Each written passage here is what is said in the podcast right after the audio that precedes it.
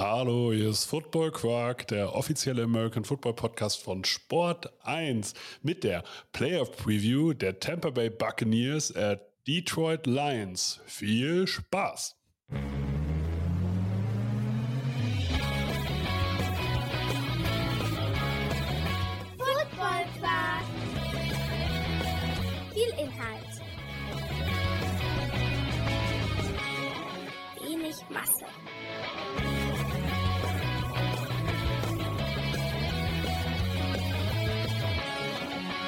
Hallo Philipp, Ja, moin Torben. hörst du im Hintergrund diese Heizung, die hier gerade angegangen ist? Das ist deine Heizung. Ich dachte, das wäre mein Laptop. Der, hier- der hier, der, der so brummt. Ihr könnt es euch nicht vorstellen, hier sind einfach im Büro, wo ich gerade aufnehme, den ganzen Vormittag 17 Grad. Hm. Und ähm, wir basteln da halt schon auch den ganzen Tag rum. Ich habe ich hab hier vorher schon mein Leid geklagt, was heute alles schon schiefgelaufen ist und was alles missverstanden wurde und was, also heute ist wirklich ein Tag der Ja. Dinge, die nicht klappt. Statistisch. Und genau, Ja, red weiter. ja, und genau in dem Moment der Podcastaufnahme geht die Heizung wieder an. Statistisch gesehen habe ich, ähm, hab ich vor ein paar Tagen gehört, soll aber der 15. Januar der beschissenste Tag des Jahres sein. Wie, mit welcher Begründung? Begründet wird das damit, dann ist meist das Weihnachtsgeld auf, aber Rechnungen über das Jahr trudeln halt noch ein. Die Ja. ersten Neujahrsvorsätze sind wieder gebrochen. Man hat deshalb Mhm. schlechte Laune. Und das Wetter ist meistens bescheidener als an sonstigen Tagen. Also hat wirklich, haben, haben Wissenschaftler so festgelegt, der 15. Januar ist tendenziell halt der beschissenste Tag des Jahres. Den haben wir schon mal geschafft. Tom. Den haben wir schon mal es heute geschafft. der Also 18. okay. Richtig, heute ist der 18. Also da muss man tatsächlich sagen, ich weiß nicht, was heute mit den Menschen los ist. Ich verstehe das alles nicht. Äh, eigentlich bin ich aufgestanden und hatte richtig gute Laune. Mein 5 AM Club klappt auch immer noch. Ähm, also was das angeht, halte ich auch meine Vorsätze. Und worauf ich auch meine Vorsätze halte, ist, dass unsere äh, Podcast-Playoff-Folgen unfassbar gut sind. Ja, wir geben weiter Gas, ne? Ich bin ja nicht nur der Mann der, der sinnlosen Zahlen, sondern auch der Zahlen, die zur NFL dann auch passen, die halt sinnig sind. Und eine habe ich gleich für dich. Ähm, das Game zwischen den Buccaneers bei den Detroit Lions wird das wird tatsächlich jetzt das teuerste Divisional Round Game, was es je gegeben hat, aus Zuschauersicht. Karten gehen auf den Zweitmarkt gerade im Schnitt für 1186 Dollar vom Tisch, weil Detroit einfach komplett verrückt spielt. Ich wollte gerade sagen, also äh, ist das der, da müssten wir jetzt mal ein bisschen Recherche betreiben und auch eure, ich sag mal, andere Sportart beachten. Ist das der größte sportliche Erfolg der, Det äh, der Stadt Detroit seit der NBA-Meisterschaft der Detroit Pistons? Das war im Jahr 2003. Oh, haben die Red Wings dazwischen noch mal was geholt? Ich glaube schon. Ja? Ich meine ich wohl, nicht. auch wenn sie jetzt in letzter Zeit nichts mehr geholt haben. Ich glaube aber, dass es noch mal eine, ja, ja, 2008 Stanley Cup eben schnell, Okay. eben schnell rausgesucht. Äh, aber wir wissen alle, Football ist noch mal was anderes. Das ist halt ein anderer Stellenwert als Basketball, Eishockey, auch wenn die Red, Red Wings wirklich eine Instanz sind, genauso wie die Ja. Pistons. Ähm, ist Football einfach noch mal, noch mal was anderes. Und gerade weil die Lions-Fans so lange kein Divisional Round Game mehr gesehen haben im eigenen Stadion, sind die einfach komplett begeistert. Ne? Also, ich meine, das sind ja Ticketpreise in einer Stadt, in der mittlerweile, also in, in einer Stadt, die insolvent ist, ne? Die, äh, die, die, also eine der ärmsten Großstädte der Vereinigten Staaten ist Detroit. Und die Karten gehen gerade für diese Preise über den Tisch und die Leute sind bereit, das zu zahlen. Natürlich nicht derjenige, der gerade am Hungertuch nagt, aber äh, es finden sich rund um Detroit noch genug begeisterte Fans, die unbedingt zu diesem Spiel wollen und solche Preise zahlen. Obwohl der Gegner ja prinzipiell, ich sag mal, jetzt nicht der attraktivste ist, wenn du es so nimmst. Es ist halt, es zieht halt Divisional Round. Aber wenn du jetzt sagst, ich möchte die Divisional Round zu Hause spielen, dann suchst du dir eigentlich nicht Tampa Bay aus. Nee, bei Green Bay oder so wäre vielleicht noch mal mehr los, ne, aufgrund der Rivalität. Aber trotzdem auch Tampa Bay, es gibt eine Vergangenheit. Die haben früher in der Central Division auch lange zusammen gespielt. Ähm, gibt viele Duelle. Dafür, dass es kein Divisionsrivale ist, haben die 62 Mal oder spielen jetzt zum 62. Mal gegeneinander. Lions führen knapp die Serie an. Ähm, also, das ist schon auch ein prestigeträchtiges Spiel. Und eine interessante Storyline hat es, finde ich, auch, weil du äh, hast zwei Quarterbacks, die irgendwie keiner mochte.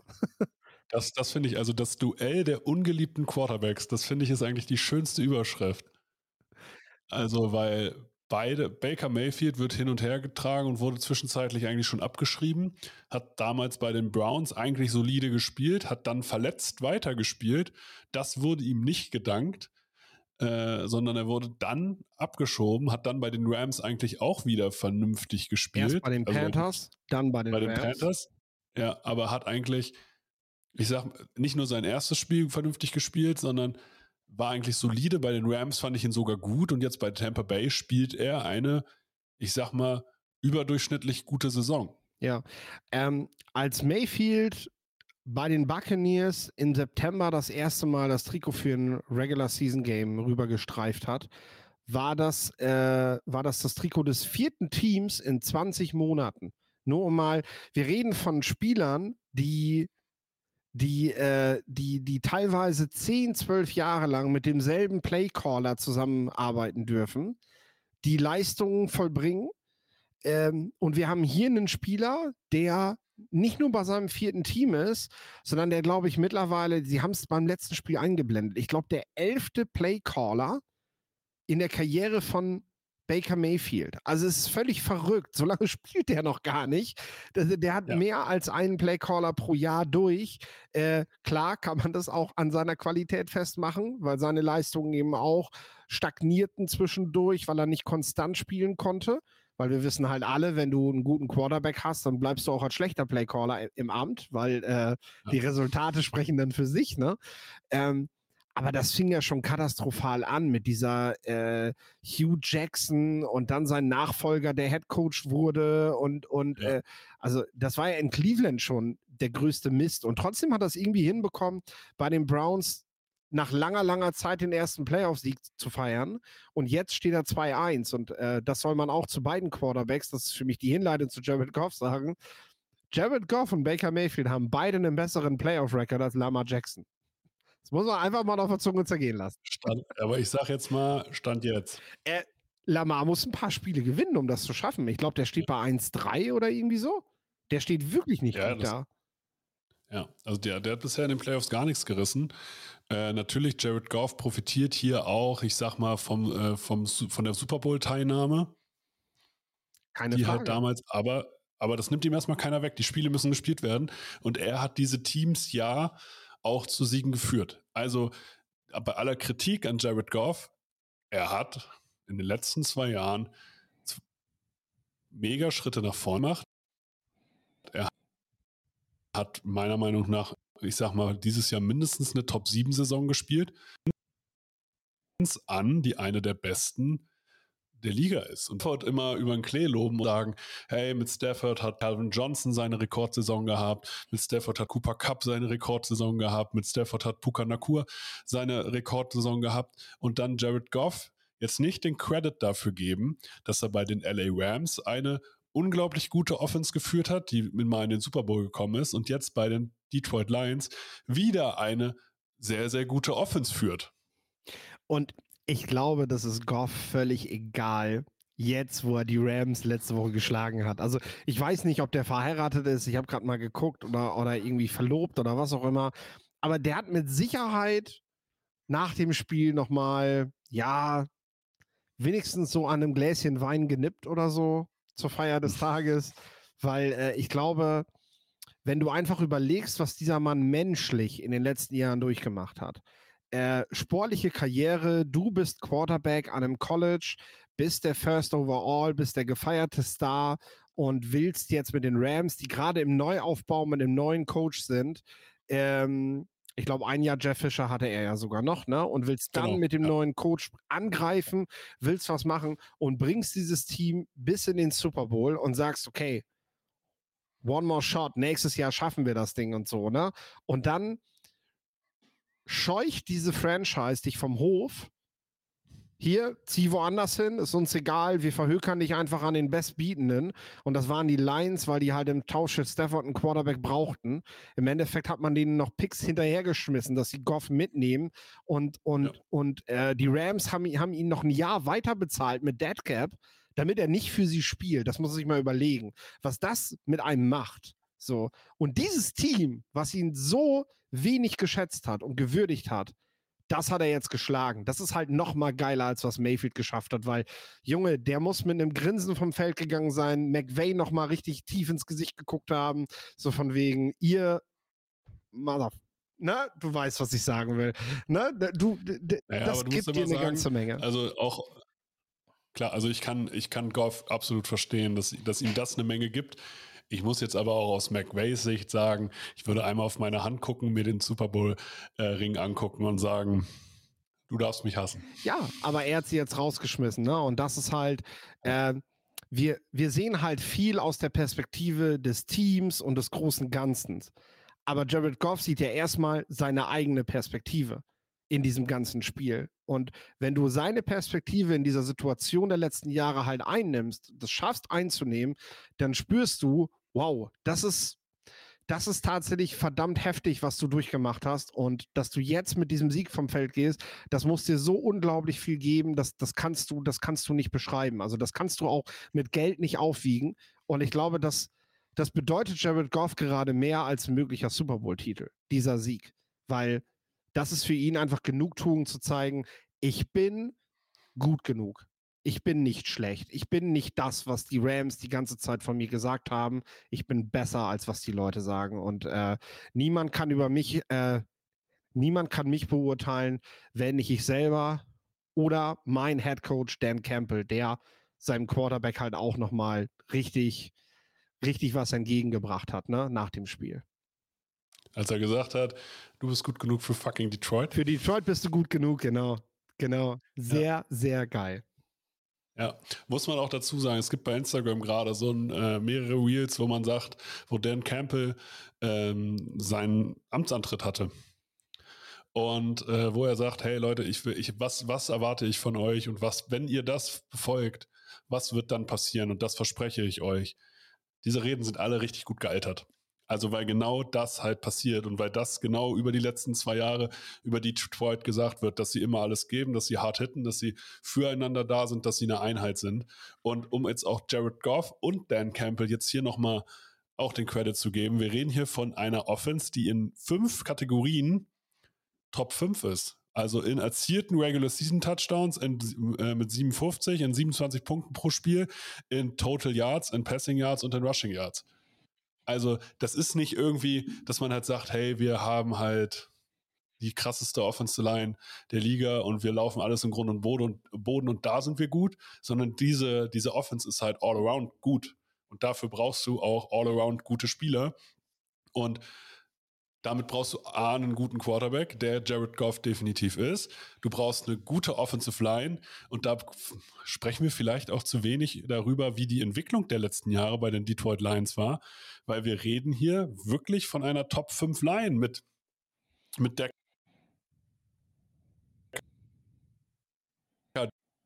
Jack-Kleidung, die man da äh, geführt hat, um ja, dieser, dieser Offense eine Basis zu geben. Und dann sprechen wir natürlich auch von der wahrscheinlich oder einer der besten Draft-Entscheidungen äh, der letzten Jahre, indem man Amon Ra St. Brown gedraftet hat. Weil ist Amon Ra für dich ein Top 10 Receiver in der Liga? Ähm, wir müssen das gar nicht festlegen, Tom. Sondern, Äh, also einfach nur von deinem Gefühl. Äh, von meinem Gefühl her ja, definitiv. Und äh, jetzt hat die Vereinigte Presse ihn ja auch gerade ähm, ins All-Pro, ins First Team All-Pro gewählt. Äh, der steht dann neben CD Lamb und Tyreek Hill. Er ist der So. dritt, drittbeste, wenigstens der drittbeste Receiver laut Sicht der Journalisten. Man muss dazu sagen, ins NFLPA First Team hat er es noch nicht geschafft. Mhm. Ähm, das ist, denke ich, noch etwas, was man machen möchte, weil da werden halt praktisch alle aktiven Spieler befragt. Sie dürfen da nicht für ihr eigenes Team voten und so. Ähm, und äh, wenn du es da halt schaffst, dann praktisch deine gegnerischen Cornerbacks, die auch nochmal so attestieren, ja, du bist echt das krasseste Matchup, was ich in diesem Jahr gespielt habe, dann, dann wäre das nochmal eine Nummer besser. Äh, aber du siehst, Goff geht immer im kritischen Moment auf St. Brown. Er ist sein wichtigster Mann und er ist gar nicht mal unbedingt der Spieler, der dir in jedem Spiel, was Fantasy-Fans natürlich mehr freuen würde, 12, 13 Catches macht, sondern der dir die First Downs bringt. St. Brown ist einfach jemand, der dafür sorgt, dass die Chain Crew laufen muss, der in den kritischen Momenten bei Third Downs fürs neue First Down sorgt, ähm, der auch mal ein Big Play raushaut, das ist auch ganz wichtig, der halt dann die 20 Jahre pflückt, ähm, beziehungsweise kurze Pässe, die er weiterträgt, ne? Und das hat man eben auch im letzten Play. Ähm, die Rams wollten den Ball zurückbekommen, die Lions brauchten noch einen First Down, dann ist das Spiel vorbei. Auf wen, we, wen, wen lässt Ben Johnson eine Route laufen, genau, genau an den First Down Marker? Linear St. Brown und wo wirft Jared Goff den Ball hin? Genau in die Schnittstelle zwischen die beiden Verteidiger auf St. Brown, obwohl der wirklich gecovert war. Der war ja wirklich von zwei Mann umringt und er kommt trotzdem mit dem Ball in den Händen runter, lässt sich den Ball nicht wegnehmen und, und, und sichert dieses Spiel ab quasi. Ne? Und das ist halt dein Go-To-Guy. Das ist dein wichtigster Mann. Ja, und ich finde aber ich finde auch hier wieder das Matchup spannend, um so ein bisschen auch den Dreh zu den Tampa Bay Buccaneers zu kriegen, weil wir reden hier, wenn wir über die zwei gefährlichsten Waffen der Detroit Lions sprechen, sprechen wir wieder über Amon Ra Brown und Sam Laporta, den Titan, den Rookie Titan mit den meisten Receiving Yards der Saison für Titans. Und wir reden hier davon, dass natürlich die Mitte der, äh, ich sag mal, die Mitte des Feldes attackiert werd, wird mit diesen Spielern. Also kurz vor den Safeties, hinter den Linebackern. Hier haben die Detroit Lions wahrscheinlich die sehr, sehr gefährliches Tandem. Aber die Buccaneers halt auch mit Antoine Winfield eigentlich das perfekte Matchup. Aber jetzt frage ich dich, Antoine Winfield ist ein überragender Verteidiger, das steht außer Frage. Deckt, wie soll er beide verteidigen? Nein, das Ding ist, dass er nicht beide verteidigen muss. Er hat ja auch noch ein paar Linebacker, die ihm da zur Seite stehen, mit äh, Lavonte David und mit Devin White, äh, auf die er sich auch verlassen kann. Also im Zentrum ist tatsächlich schwer durchzukommen für die Buccaneers. Interessanterweise gab es in Woche 6 das Duell und St. Brown hatte bis, sein bis dahin bestes Spiel. Zwölf Catches für 124 Yards und ein Touchdown. Danach hat er sogar noch mehr geschafft, aber bis zu diesem Spiel war er nie so gut statistisch. Ähm, also er hat es ja trotzdem irgendwie hin, er hat ja trotzdem irgendwie hinbekommen, gegen die Buccaneers äh, für, für dicke Plays zu sorgen, sag ich mal. Äh, natürlich werden die Bucks nicht beide komplett aus dem Spiel nehmen. Und das ist ja, du hast es gerade schon gesagt, in fünf Kategorien sind die Lions einfach Top 5. Diese Offense kriegst du nicht vom Feld. Das ist so. Ähm, die werden, die werden punkten, die sind in der Red Zone auch extrem stark. Das kommt noch dazu. Da sind sie auch Top 5. Äh, das haben wir noch gar nicht gesagt. Das heißt, wenn sie in den letzten 20 Yards sind, dann machen sie halt auch die Touchdowns. Also dann finishen sie halt auch. Ähm, das in Summe macht die Lions halt zu einer Offense, die du die du eigentlich nicht unter 20 Punkte halten kannst. Also da brauchst du, brauchst du nicht drauf spekulieren. Aber jetzt die Frage an dich, die, weil Laufen werden die Detroit Lions ja gegen die Bucks nicht können. Also da können wir uns relativ sicher sein, wenn du gegen Vita Weyer laufen willst, dann funktioniert genau, das wahrscheinlich genau. eher nicht so gut.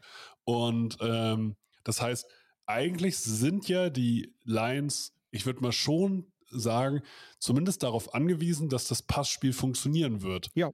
Weil lauf, laufen kannst du gegen Jack Barrett, Kenzie, Weyer und Hall nicht. Und davor auch dahinter mit White und David als Linebacker in der Front mhm. Seven einfach nicht. Genau. Und ist das vielleicht, ist denn, sind die Detroit Lions nicht vielleicht genau das Matchup, wo Tampa wieder sagt, nehmen wir, weil laufen können sie gegen uns nicht. Antoine Winfield nimmt denen auch die Zone weg, die für sie am gefährlichsten ist. Also müssen wir doch eigentlich nur mit unseren Starspielern Mike Evans und Chris Goodwin eigentlich nur performen. Genau, du musst mithalten. Das ist der Punkt. Du musst, du musst halt bei den Lions, musst du, musst du auf Tuchfühlung bleiben, ähm, weil die Offense eben so stark ist. Klar, mit dem Lauf, das ist eigentlich ein Top-Beispiel. Die Lions haben gegen die Bucks im ersten Spiel, Woche 6, 40 Rushing Yards gehabt und am Ende trotzdem 20 zu 6 gewonnen. Also das sagt ja viel darüber aus, wie schlimm das für Detroit wäre, wenn man ihnen das Laufspiel wegnimmt. Und wie schwierig es den Buccaneers fallen wird, einfach alle Playmaker dieser Offense aus dem Spiel zu nehmen. Das ist ihnen nämlich damals nicht gelungen. Und selber haben sie eben keine Punkte gemacht. Und das ist halt der erste Punkt. Du musst gegen Detroit punkten. Das ist eigentlich nicht so schwierig. Das haben auch die Rams gezeigt. Du kannst gegen Detroit eigentlich ganz gut den Ball bewegen. Du musst halt nur nichts liegen lassen. Und das ist etwas, was klar, das ist auch bei Jared Goff das Thema. Ne? Auch der ist gut für mal ein paar Picks. Ich erinnere an das Spiel gegen die Bears, als er in der ersten Halbzeit drei Interceptions wirft und, glaube ich, nochmal den Ball fummelt und dann irgendwie am Ende das Spiel noch dreht. Das braucht er sich gegen Tampa Bay in der Divisional Round nicht erlauben. Dann ist das Spiel vorbei und Ballhawks hat diese Defense halt genug.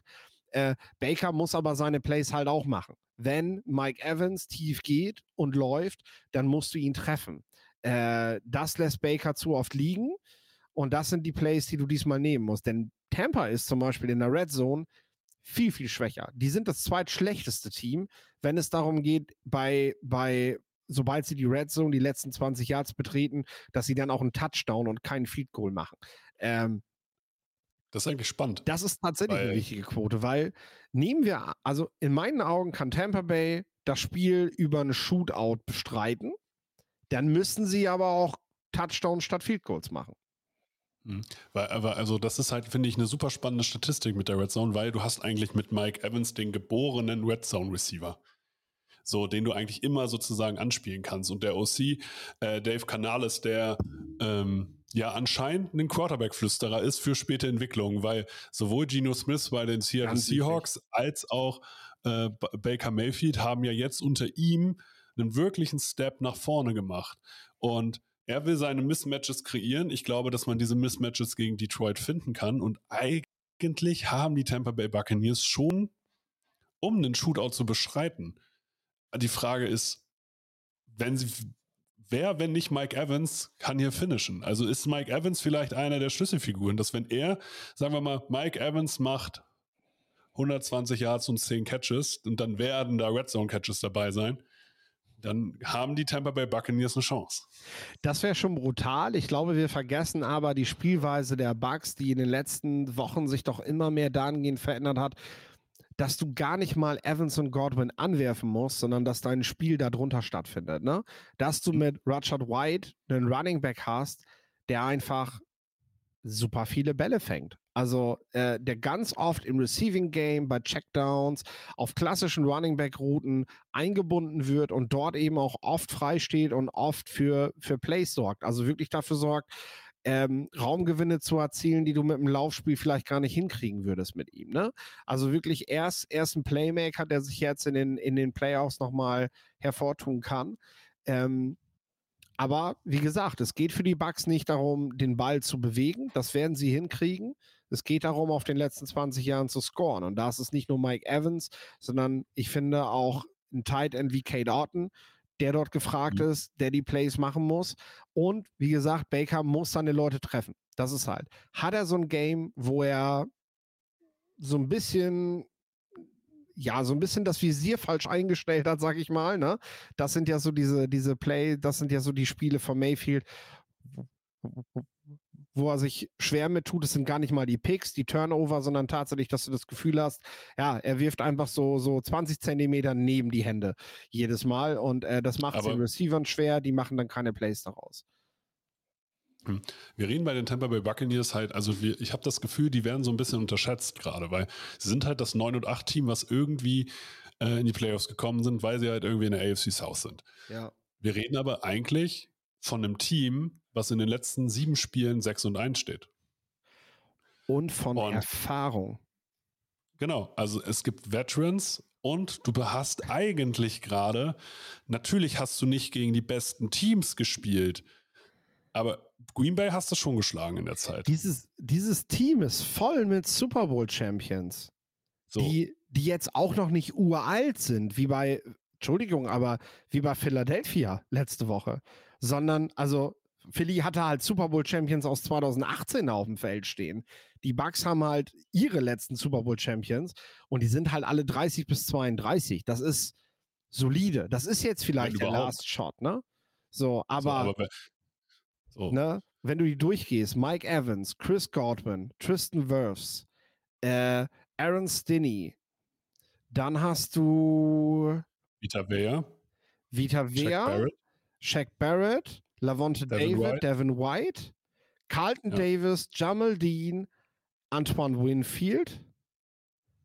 Das waren Ja. sie. So, das sind sieben Leute, oder? Habe ich mich verzählt?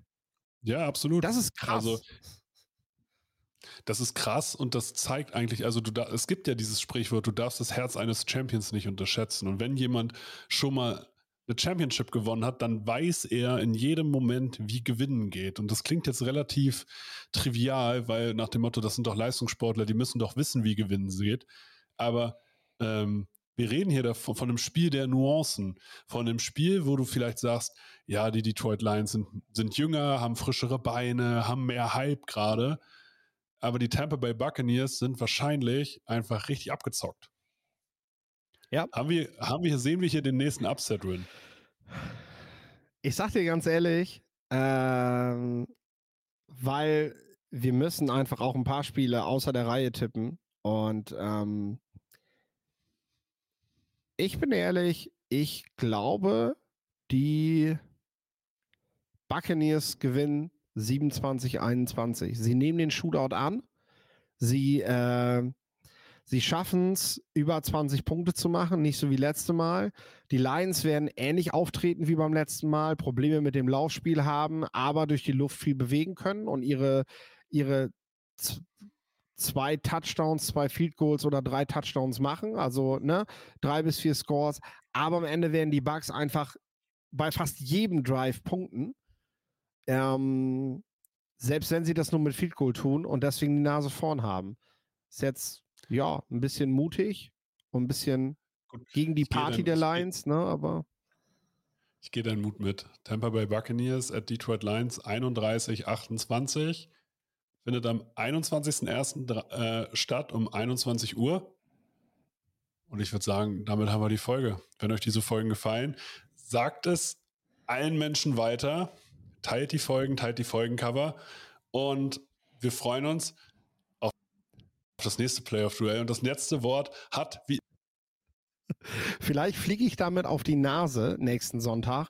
Aber wenn wir uns das Super Bowl-Logo ansehen, und es heißt ja, die Farben geben vor, welche Teams nachher im Super Bowl stehen, immer wurde gesagt, Baltimore spielt gegen die 49ers. Und dabei wurde komplett vergessen, dass die Bucks auch rote Trikots haben.